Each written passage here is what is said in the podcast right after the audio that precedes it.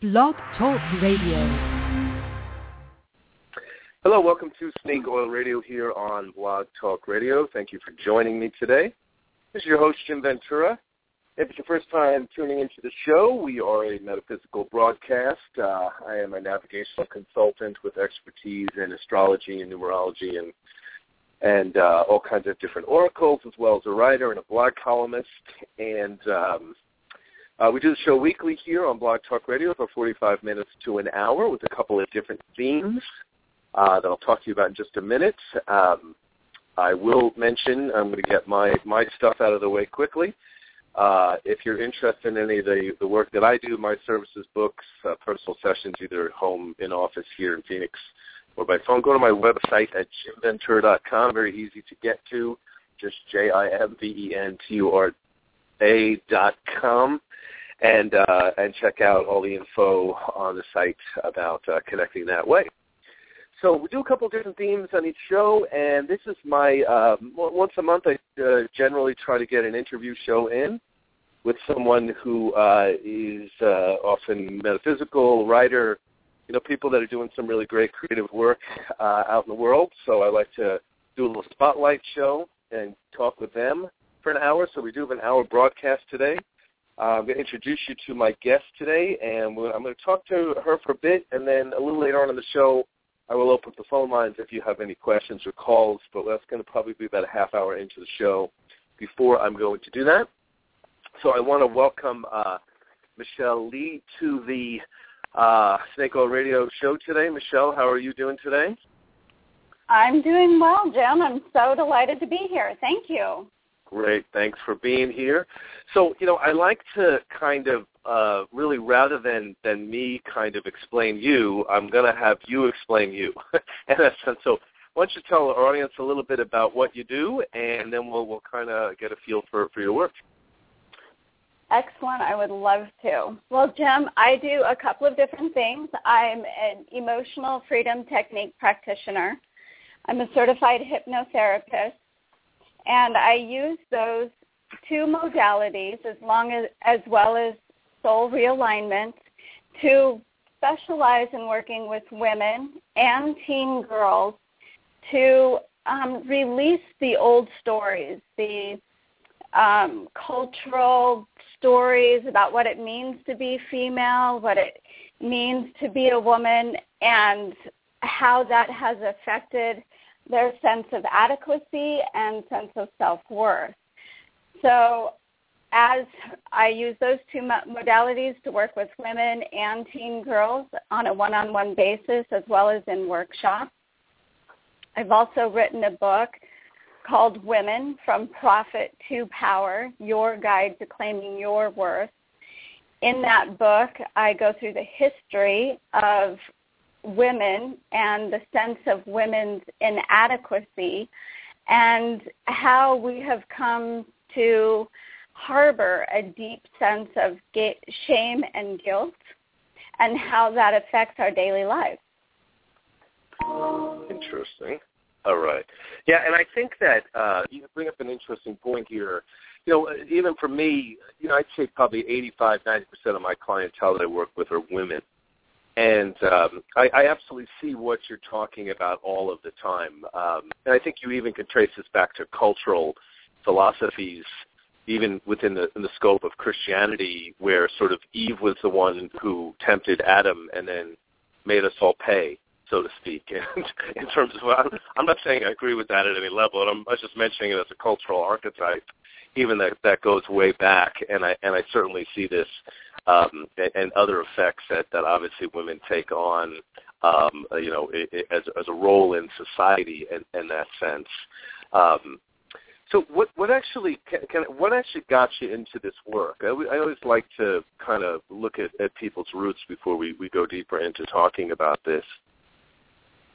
You bet. But I do want to add that what you say about, you know, religion and the Bible, I do go deep into that in my book um, we carry those hmm. archetypes mm. within us. And so I'm I'm right there with you. Um, what got me into the work was oh about 18 years ago after the birth of my second child, I had um, postpartum depression, and I decided that I I felt that women should have an easier time giving birth, that it shouldn't be so traumatic and it shouldn't be so painful. So I began looking around for ways to help women give birth, and I went into hypnobirthing, which mm. I taught women to use self-hypnosis during the birthing process, and I witnessed a woman after woman having painless childbirth naturally. So when I saw the power of hypnosis during childbirth, I went on to to get my certification in hypnosis. I've always been fascinated with the power of the mind and the subconscious mind and how that affects our daily lives. And so once I got into that and working with hypnosis, I really began to focus on women, being a woman and struggling with self-esteem and self-worth all of my life. I I really began to focus on them. And after a few years of doing straight hypnotherapy and talking to women about scheduling time on their for themselves along with their family and them looking at me with big saucer eyes like you are kidding how am i supposed to schedule 15 minutes a day for myself and right. I found it a great challenge to, with just hypnosis, to help women embrace their own divinity and their own worth to be able to take time for themselves and how that would ultimately benefit their families. That I looked for something faster and I found emotional freedom technique. And so now I use both techniques.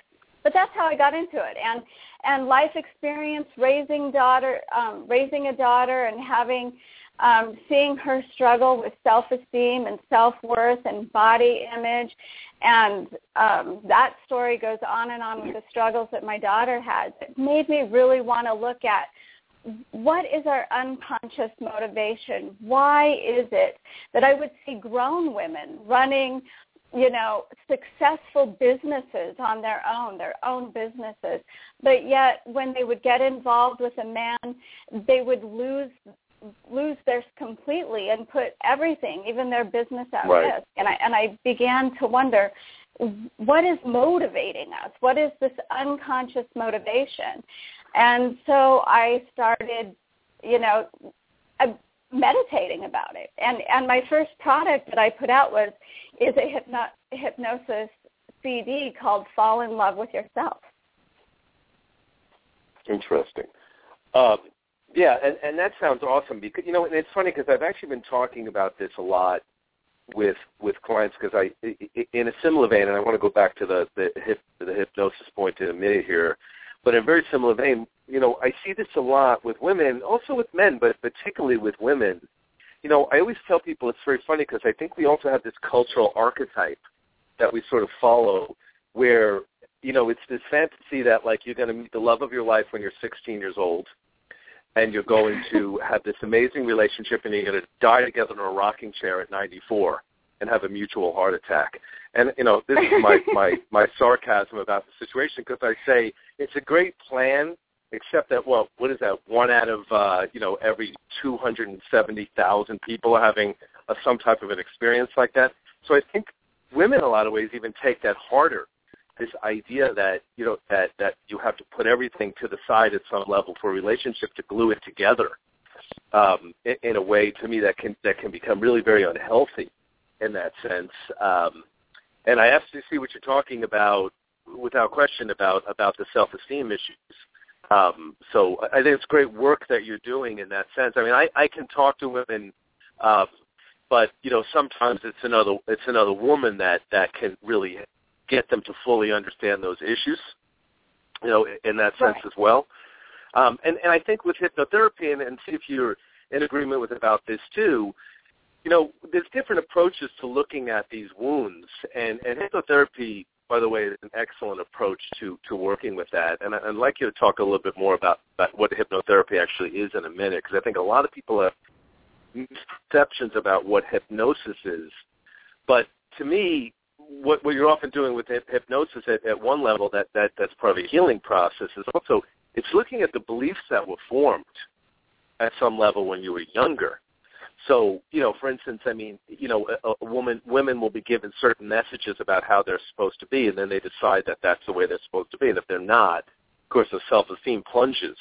So a lot of times, even when I work with people, either on a conscious level, I help them to root back and look at what you decided about life in that sense and what you were fed and whether that really has anything to do with your actual life and what you really, really want to do and whether it's it's it's empowering you or whether it's taking you down. So exactly. You, I, I, does that make sense? Yeah, I, I guess it probably does. Of course. Uh, so talk a little bit about hypnosis because I do. I, I really, you know, I don't do it as a priority thing. It's something I'm able to do um, with people. I tend to work more consciously with people, but I'm amazed when I do hypnosis sessions, like even past life regressions and things like that, at the misperceptions people have about what hypnosis is. So I'm going to let you run with that ball for a minute here and explain to people what hypnosis is about. Oh, you bet. I would love to. Well, hypnosis is simply a deep state of relax, physical relaxation and mental relaxation where we take the mind into a deep relaxation into the alpha and theta states of wavelengths where the mind is quieter, it's not as active and thinking, and it opens up the critical factor, that doorway that goes into the subconscious. And most of our belief systems were formed when we were children. Many times, much of them before the time we were six years old, because that door, that critical factor that goes from the conscious mind to the subconscious mind was wide open. And so when we looked up to our parents and other authority figures, they were literally our gods. Our parents were our right. creators. And as children, that's what we looked up to them as. And so the things they told us, the ways they behaved with each other and around others and with us formed our belief systems about ourselves. And belief systems are simply exactly what you said. They're, they're statements we decided were true. But before six years old, we really didn't make any decisions. We just sort right. of swallowed, swallowed up the information, right? So we just took it in and, and we made it real. So with hypnosis, we we go into that dark little closet of the mind, so to speak, where those stories are held. And with hypnosis, we can actually let it know that you're because the subconscious mind, its entire purpose is to keep you safe. I mean, before we're six years old, we're new on the planet.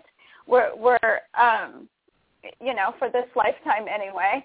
And we're just kind of absorbing how to behave and how to be and how the world works.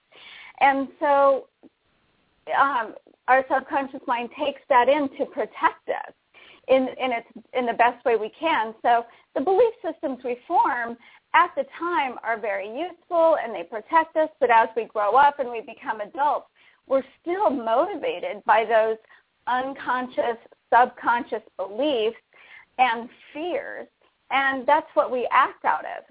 So hypnosis can really get in there and shift that around. Now, it, hypnosis isn't some freaky trance state, as you know, that we can right, go right. into and make you do things that you wouldn't normally do.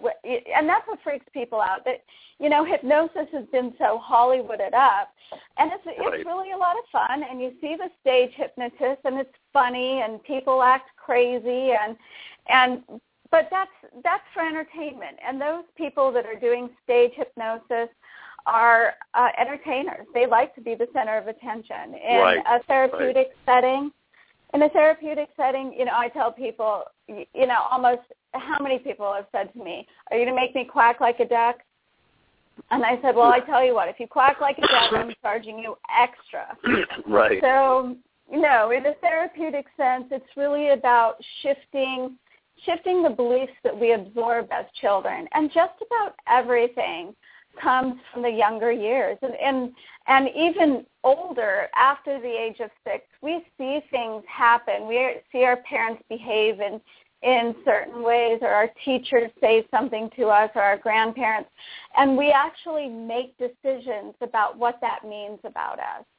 And and and honestly jim i use hypnosis as a small piece of the work i do and mm-hmm. i use mostly emotional freedom technique because for one i find that it's faster than hypnosis to clear those fears and we can work backwards and find the source of them.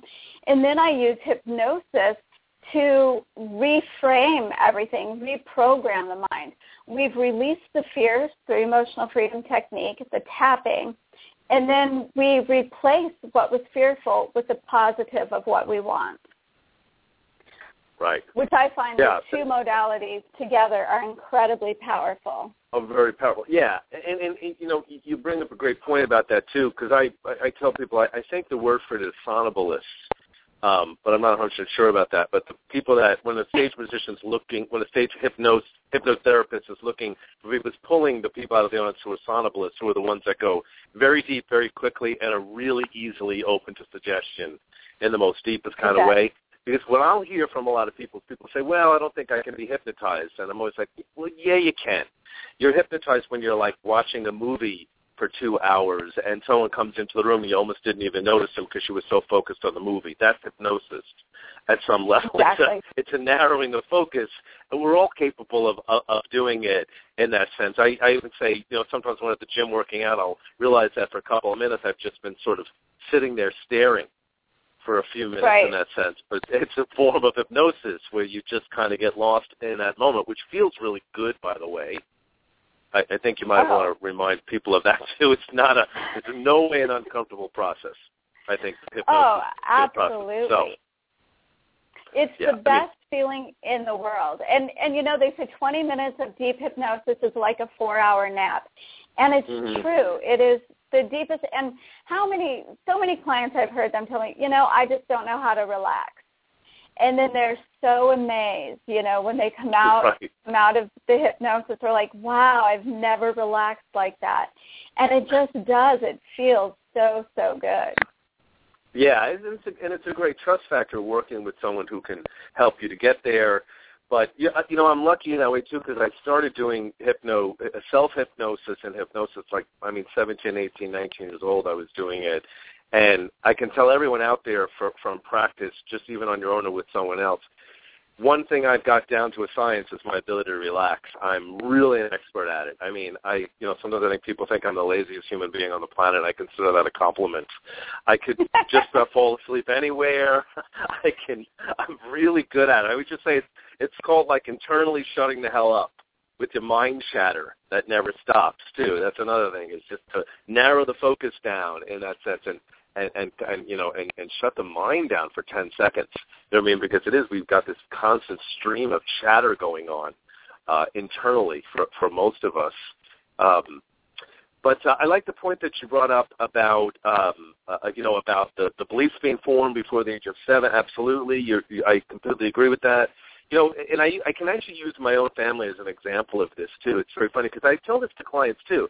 Like if you're you know if a little girl at five years old hears something like from uh, a parent or a primary person that someone says to her, "Aren't you a cute, chubby little girl?"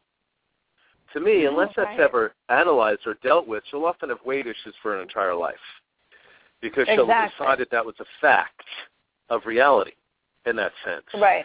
And right, I mean, it's it's interesting to me how that operates because in, in my family, and I think I might have mentioned this in a, a previous show, and it's going to sound like such an arrogant thing to say, but uh, I'm a little arrogant, so I, I have no issue there.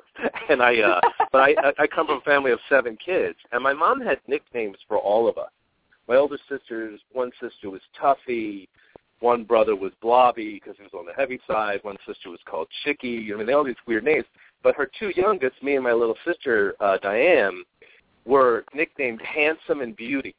And of course, we got our asses kicked by my brothers and sisters for that. By the way, I know Tom did us a favor, but here's the cosmic joke behind the thing. You know, I mean, my mom used to call us when we were little kids.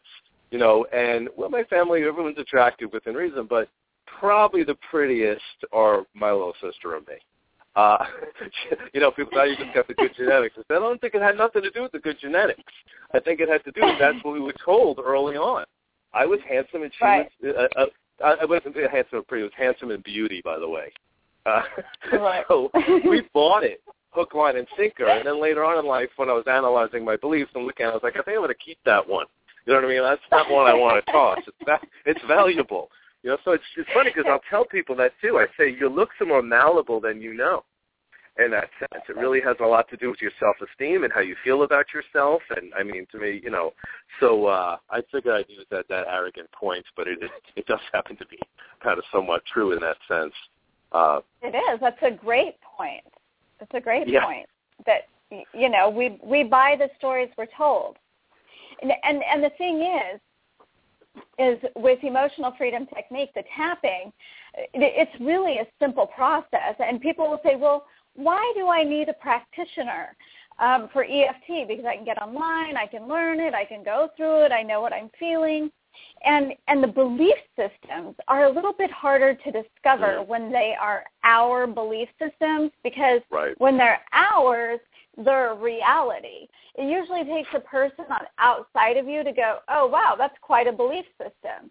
And and my clients will go, well, what? You know, and I'll reframe it for them like, oh, I thought that was just the reality of it. And there is no reality, right, Jim? Right. It's your right. It's what you you know, I you know, and I tell people all the time too. It's very funny because it's a great point that you're bringing up too. Like even when people work with me and some of the different things that that I do, you know, I have regulars that come in like quarterly and they work with me, and and, and in some cases, you know, in most cases, after you know a year or two of working with me, you know, they don't come as often or I don't hear from them for a while, and then I haven't seen them in two years, and they come in and and they look at me and they say, um, oh, you know, I, I, I've been really busy. I haven't been able to. And I, my thought is, no, no, you, you learned enough that I work with and the things that you, now you're able to do it on yourself and you're in a good space. Like that's my goal to, get people to be in that place. But you're absolutely right. Sometimes it really, not even sometimes it's often really good to start with a good practitioner in the way that you're talking about too, and even similar w- with the work that that I do. Because I mean, I get a lot of people that read their own tarot cards or do astrology, but the benefit is we've by working with so many people, we've also worked through a lot of the traps, the things that will oh, throw exactly. you off, the, the misperceptions, those things early on. So you get someone to kind of help you with that, and I'm, I'm sure you probably be in agreement with this too. I mean, your goal is not to be, be working on someone for life. I mean, at some point, your methods should work where they're good. Exactly. Like, exactly. It's like when I whenever I run across, I always laugh because I'll run across someone who'll say, they'll say, oh, I'm an alcoholic. And I say, wow.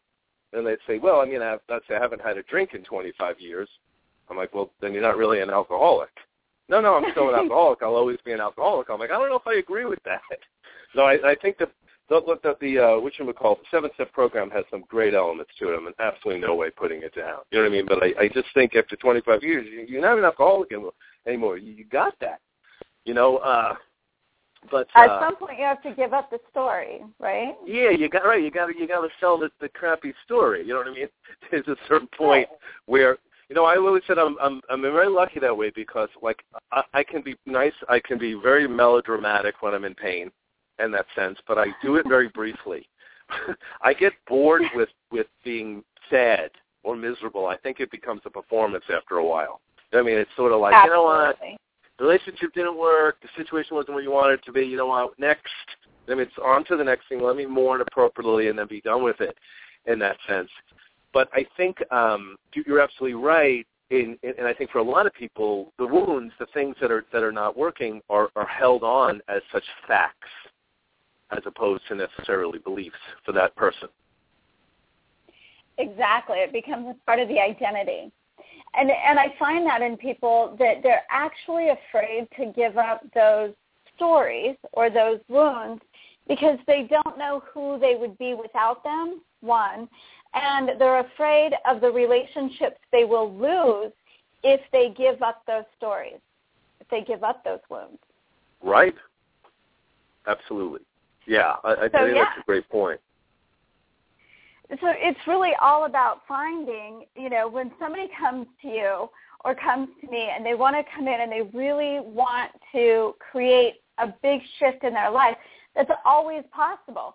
But it's uncovering the unconscious or the subconscious motivation. And if, if we're experiencing anything in our lives, whether we want it or not, consciously, it's just like losing weight. I want to lose weight.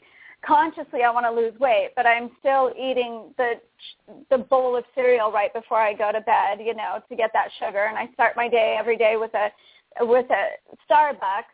You know, consciously, I want to lose weight, but um, subconsciously there's a very strong motivation that I'm attached to that keeps me behaving in the same way over and over.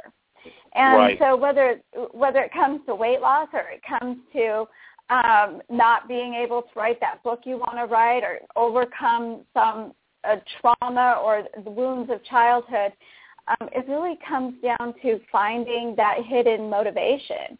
You, you know, what part of you is hanging on to that story. And you know, I've worked with people, men and women, coming in to heal the trauma of their childhood, but then there's always that part of them that uh, wants to hang on to the wound to make their parents suffer through guilt. Right, right. Yeah, right? interesting, right? Yeah, it's the yeah. you know I, I call it the, the the martyr validation point if you if you give up the if you give up the wound, right, you you're losing a part of your identity. It means that the original oppressors somehow you feel like you're freeing them. But exactly. to me, it isn't even about freeing them. I mean, you know, most of the I would say this to people all the time. Listen, ninety, ninety, ninety-nine percent of the people that do offensive things to you really weren't actually planning on doing it you know, I mean, you know, even you know, even even you have lousy, horrible parents, in their own distorted way, they thought what they were doing was good, even if it wasn't in that sense. So, yeah. So when you, you you're forgiving them, you know, and freeing yourself, you know, you don't you're not okaying that and saying what they did was right. You're just releasing the wound of it and how it affects you. Exactly. Not, not always easy to do, but it can be done. Exactly. Exactly. If you're ready to, if you really want to move on, it can be done, and and it doesn't have it doesn't have to be a long process either.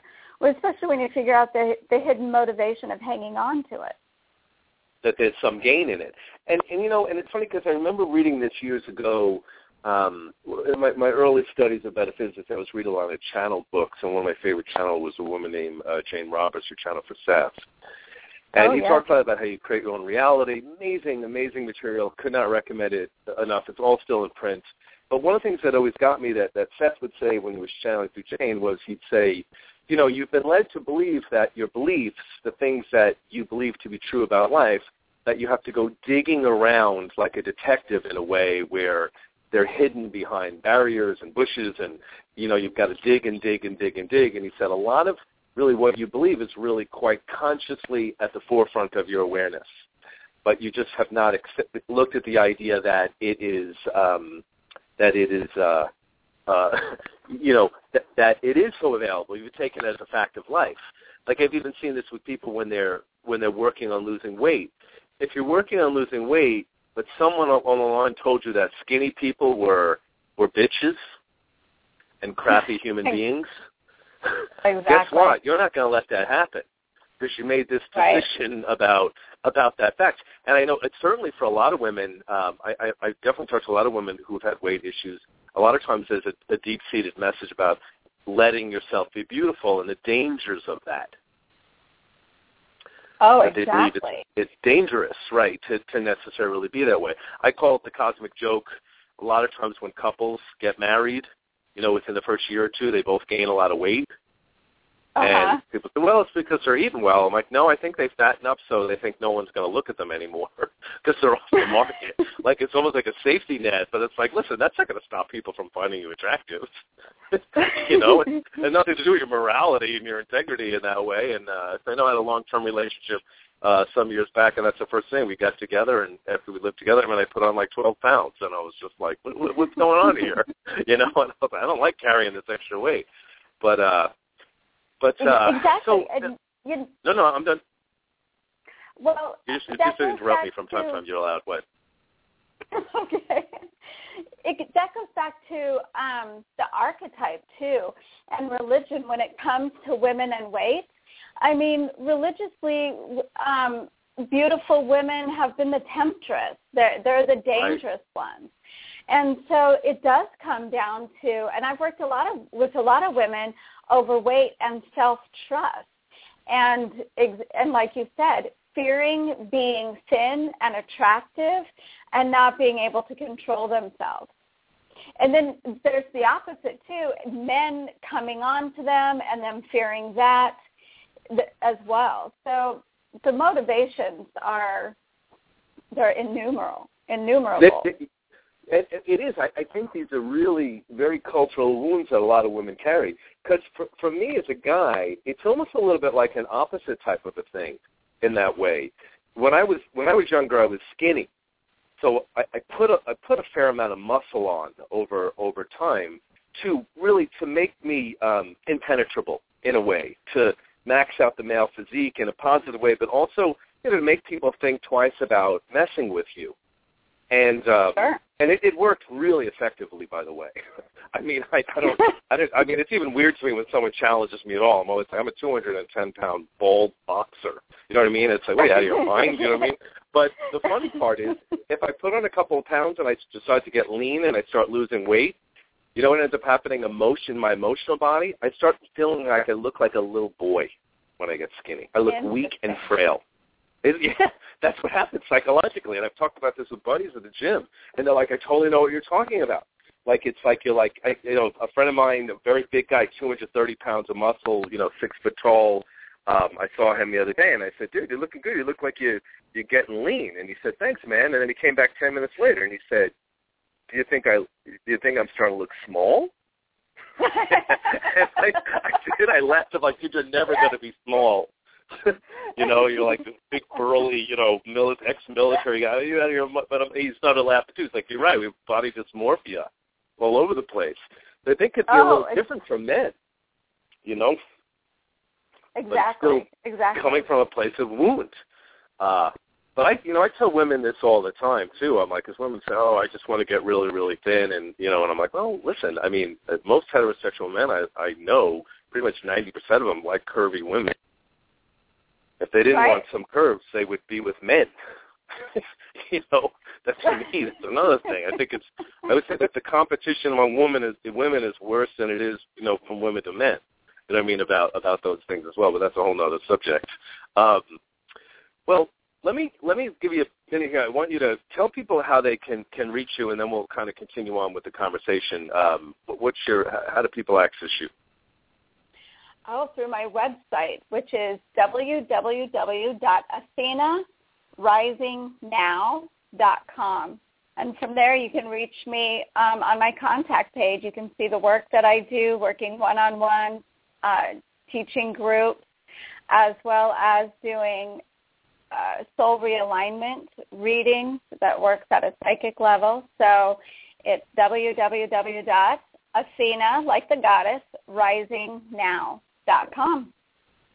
Cool. All right. Awesome. I want to, uh, and we'll, we'll, we'll put that info again up at the end of the interview. Um, I'm going to open the phone lines up in case anybody has any questions for, for Michelle. Um, we'll, we'll, we'll be able to take a call or two today. Otherwise, we can continue on with the interview for the rest of the show. Um, so the guest call-in number here is six four six two hundred three nine six six. Uh, you may need to dial a one before that, depending where you're calling from, guys um, and gals. Uh, that number is six four six two hundred three nine six six, and uh, Michelle is open to taking a couple of calls if you've got any questions or comments to share. We're open to that.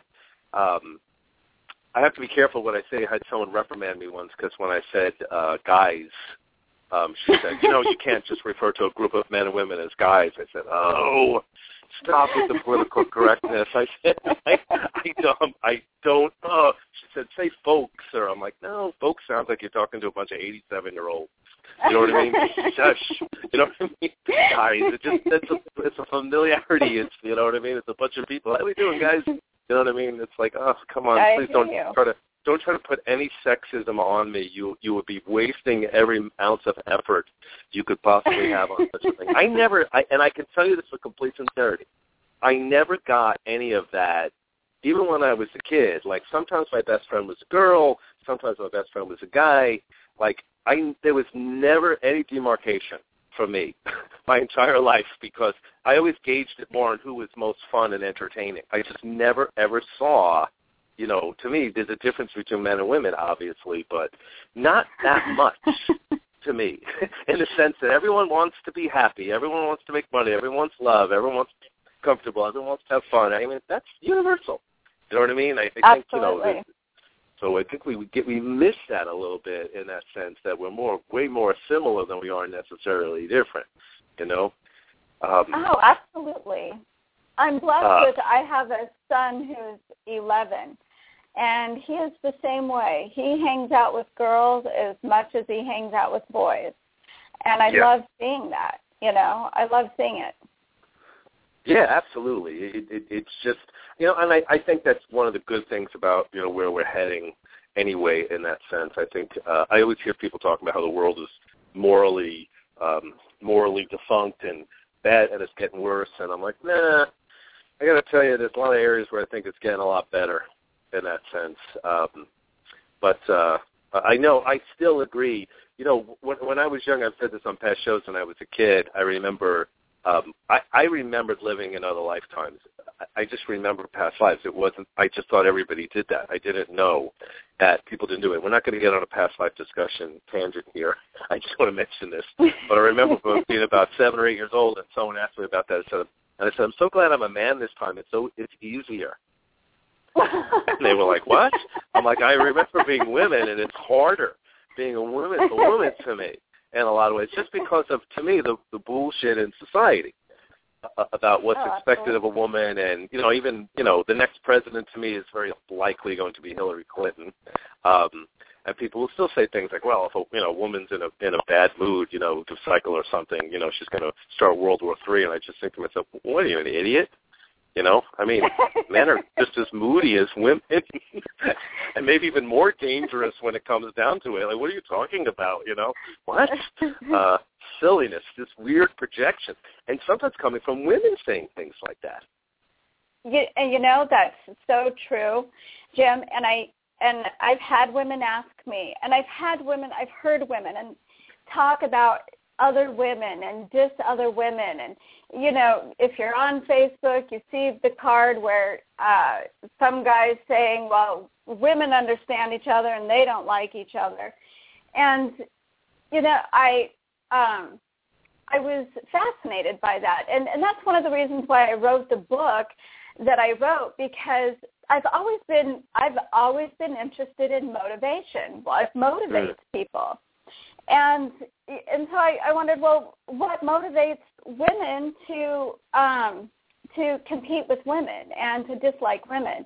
And you know, and we live in a man's world. Ultimately, we still live in a man's world. It's becoming more and more where um, we're embracing the feminine aspects, where we can we can look at um, the the energies that men bring and the energies that women bring, and start to see them as equal and and um, compatible with each other and we can work with both of them. But if we look at history, if we if we go back and if we just go to biblical times, which a lot of people think that's when history started.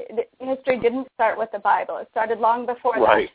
But if we if we look at biblical times, we can see that women were considered property and a woman needed a man to survive. If she right. lost her man, if he died, then she would lose her home, she would be out on the street, and she would be open prey to be murdered, to be raped, to be abused, mm. to be taken in as a slave. You know, so women needed men. And that energy, that archetype, that is still in our morphic field. So, so still it's in our cells. It's in the field around us, the strong energy that women need men. And there's fewer men than women, so we compete with each other. We're, we have, right. it's been set up that women are naturally competitors with each other. That I mean, our grand prize historically, our grand prize as a woman was a husband. Right. You know, right. So, so you know, and we still get that those messages. I mean, I still know women who are single, you know, getting in their 40s and 50s, like like me, 40s and 50s, single. You know, we're perfectly self-sufficient and capable, but there's still that energy that uh, somehow we're incomplete. And it's really having to disengage from these cultural stories, but they are so strong that women don't even recognize it when they're when they're insulting other women. And so since the point of power is being male, we women tend to identify the point of power to fit in. And and we've seen it um, historically when women get into get into the, get into business, get into politics, they start behaving like men. And part of it is to survive, is a survival mechanism. But as we're moving into this new millennium and this new age, we, we really need women going into business and into corporate and into politics as women. Right. Using our intuition. Focusing, yeah. So the motivation. I was always looking at, you know, what motivates people. Why would women behave that way? And if we look at it historically, um, it's it's survival. Yeah. But, but now that we're in these new times, you know, we can excavate these stories and release them and let them go and really begin to identify um, the, divine that we are. Yeah, Absolutely. You know, you know, I, I I've made a joke about this before because I because I, I I I see that across the board.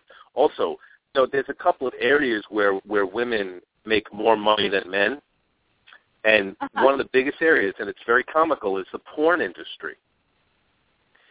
And which to right. me is kind of, I mean, it's a powerful thing for a woman to be able to make that kind of money that way. But again, but it's still from the idea of of selling her her sexual energy at some level in that way. You know, women simply make more more money than men. That's because oh, three quarters of the dopey men on the planet would do porn for nothing.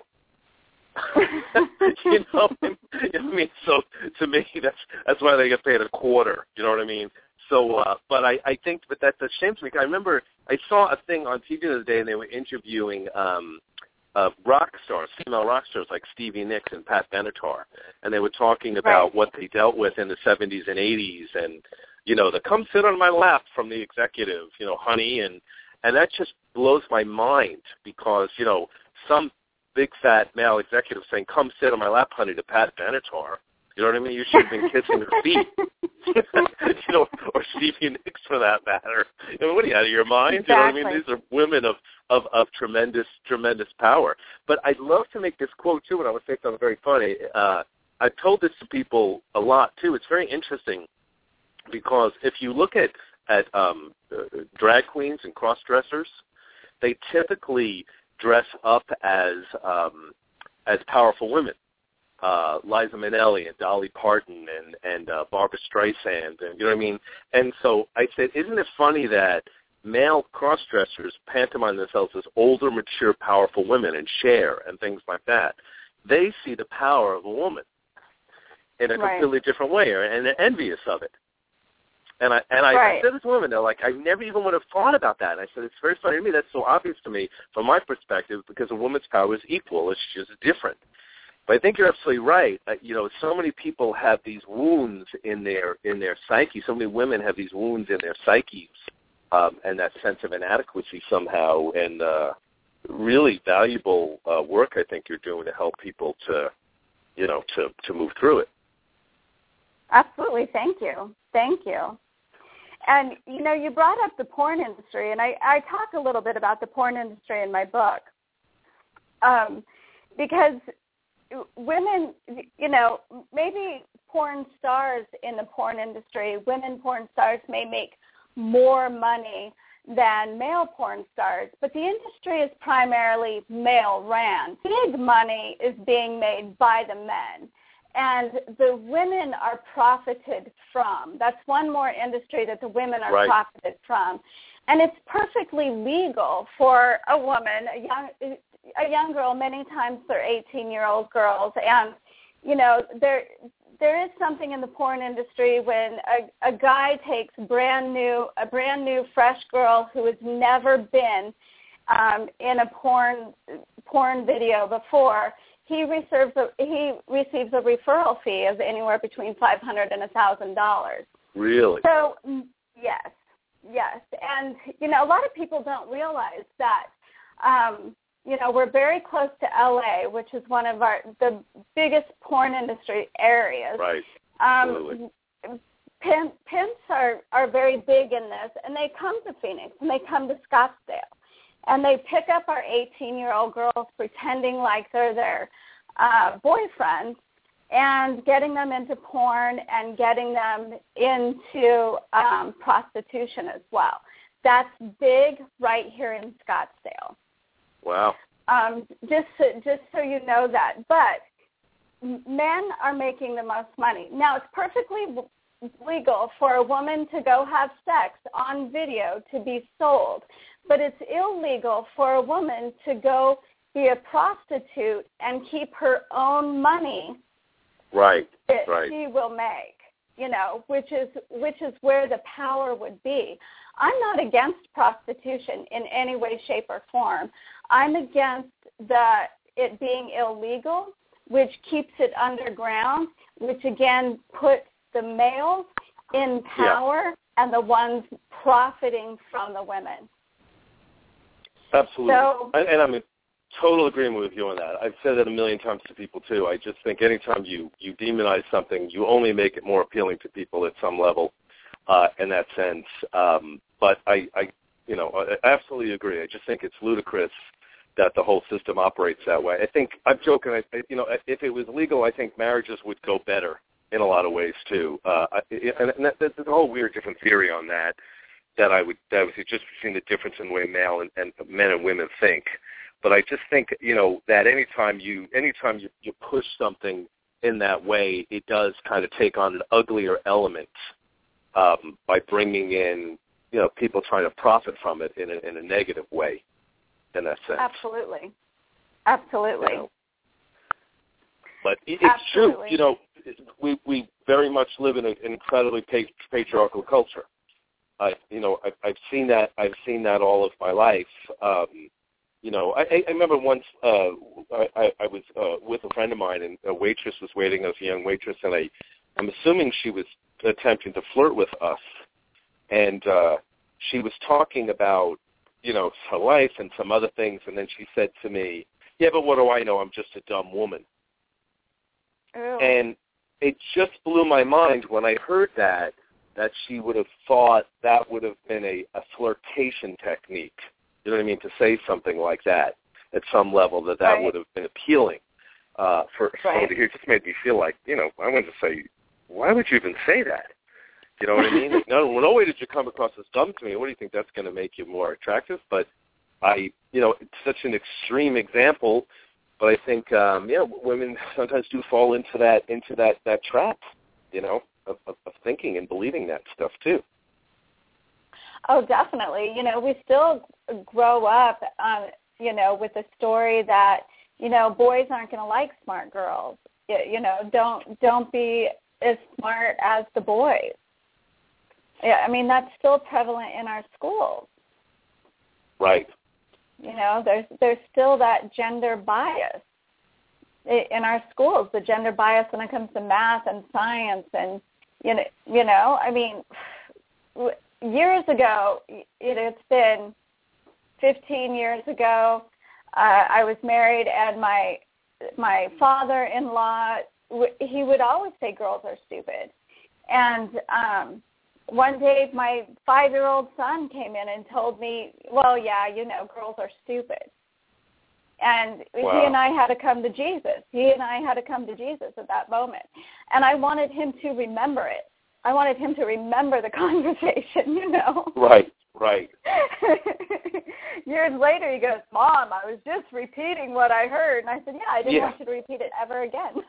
right. And to release it. Well, you know, I've said this. You know, I, I I've known a number of, of I've had male friends in my life who are. Um, I kind of call it the cosmic joke, and I think there's way more of them out there than people know. But they're men who are sexually attracted to women but don't like women. They think Oh, they're inferior, definitely. but I mean, they are all over the place. And I, I tell clients all the time, the moment you encounter that, say bye. You know, do not even waste your time with such a thing because I've I've, I've encountered it, especially when I was in my early twenties. I saw a lot of guys that were that way. Um, they, you know, they Oh, just, oh, absolutely. the guys are smart and women are stupid, and I don't like them. You know what I mean? But I still want to, of course, have sex with them in that sense. And I was like, wow, what an amazing Right. um, paradigm to live through. In that Oh, sense, right. you know, that's shameful in that way. But I, I think you're right. A lot of times the same thing. They were fed this this line uh, about life in that sense, and they made judgments, and they and they they follow them without really thinking about them. You know. Sure, Crazy. sure. I mean, you know, this patriarchal society wounds women, but it wounds men just as much. Yeah. You know, we are whole beings. We both have a feminine, feminine and a masculine side, and and women are supposed to be all feminine, and men are supposed to be all masculine, and it wounds it wounds everybody. And so that's going to show up in different ways. It's going to show up as men resenting women but wanting to have sex with them, and women using men, um, Yep. you know, for Right. money and power. You, you know, it shows up, and and basically we're sort of victims of the cultural stories until you wake up to it. When you start noticing and looking around, then you can take your power back and say, "Oh, I don't have to be that way." You know, but until you until somebody shakes you a little bit and says, "Look at this," you know, which is what I wanted to do with with my book because so many women don't even understand what's going on around them. They don't understand what they're what they're saying when they insult themselves or when they insult other women or when they blame when they blame the mistress when their husband has an Right. affair. you Right. know that makes That's no what I- sense to me. I I see I see this all the time. Even like I'll, I'll watch Jerry Springer once in a while, or some hideous show like that. People say, "Why would you watch?" that?" I'm like, "It's called purposely being stupid." It, it, you know, sometimes that that just for me, it's I don't I don't get anything from it except that I, it's absolutely like to me, it's it's 45 minutes of complete stupidity. But what what's a, to me what I notice, and, and and that brings up that point uh, a, a lot in that sense is I notice like when a woman cheats, the exact same thing you're talking about and then they also they keep calling the woman a slut.